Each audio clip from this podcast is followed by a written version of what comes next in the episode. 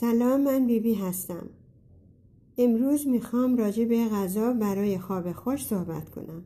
چیزهایی که باعث خواب خوش میشه گردو، کنجد، میوه کیوی، زردالو، تخمه آفتابگردان، مرغ، سیب زمینی، برنج، بادام زمینی، بادام شیرین و موز، شیر، گیلاس از غذاهایی هستند که به خواب بهتر کمک می‌کنن صرف نظر صرف نظر کن از خوردن چیپس، چربی های اشباه شده و شکلات و آبنبات و غذاهای آماده و همچنین ادویه های تون، قهوه و چای سبز و چای سیاه به خصوص در شب.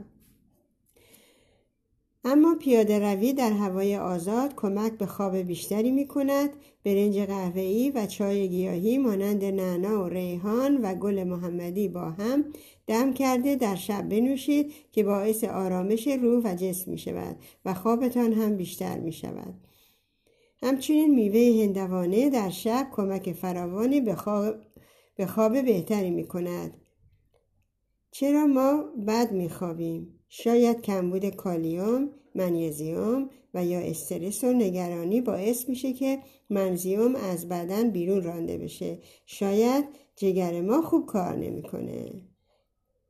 شب خوش.